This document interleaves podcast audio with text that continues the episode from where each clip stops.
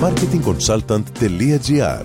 Μάρκετινγκ για μικρές ή μεσαίες επιχειρήσεις και ελεύθερους επαγγελματίες. Κάθε εβδομάδα ο σύμβουλος μάρκετινγκ Θέμης Σαρανταένας σας προτείνει ιδέες και λύσεις για να αναπτύξετε έξυπνα την επιχείρησή σας. Καλή σας ακρόαση!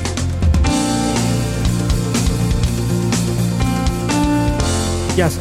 Ακούω πολλούς πελάτες μου να μην γνωρίζουν πώς να αντιμετωπίσουν τα γεγονότα και να μην μπορούν να προγραμματίσουν επιχειρηματικά τους επόμενους μήνες. Κάθε σχέδιο επένδυσης έχει παγώσει για την ώρα. Βέβαια, κανείς δεν μπορεί να σας πει με σιγουριά αν πρέπει να βλέπετε το μέλλον θετικά ή όχι και πώς πρέπει να ανταποκριθείτε σε αυτό. Αυτό που σίγουρα όμως μπορώ να σας καταθέσω είναι 3 παγίδες που εντόπισα αυτές τις μέρες με τις επαφές μου με επιχειρηματίες και προτείνω να αποφύγετε τουλάχιστον για τους επόμενους 2 με 3 μήνες. Πρώτον, προωθητικές δραστηριότητες. Σαφώς υπάρχει δυσκολία με την online προβολή σας λόγω των capital control, όμως θεωρώ πως σύντομα αυτό θα λυθεί. Έτσι, μπορείτε να ξεκινήσετε ξανά την πρόθεσή σας σε μια μορφή συντήρησης και όχι επικοινωνιακής επίθεσης. Μικρό budget, να εμφανίζεστε λίγο και να υπενθυμίζετε στο μυαλό του κοινού πως υπάρχετε μέχρι που να ξεκαθαρίσει το τοπίο. Αποφύγετε μεγάλες επενδύσεις διαφήμισης online ή offline για την ώρα. Δεύτερον, προτεραιότητες. Τώρα είναι η στιγμή να επαναπροσδιορίσετε τις προτεραιότητές σας. Είναι σημαντικό να σκεφτείτε στρατηγικά τι έχει περισσότερη σημασία για την ώρα. Η επιχειρηματική επιβίωση, η ανάπτυξη, η καινοτομία.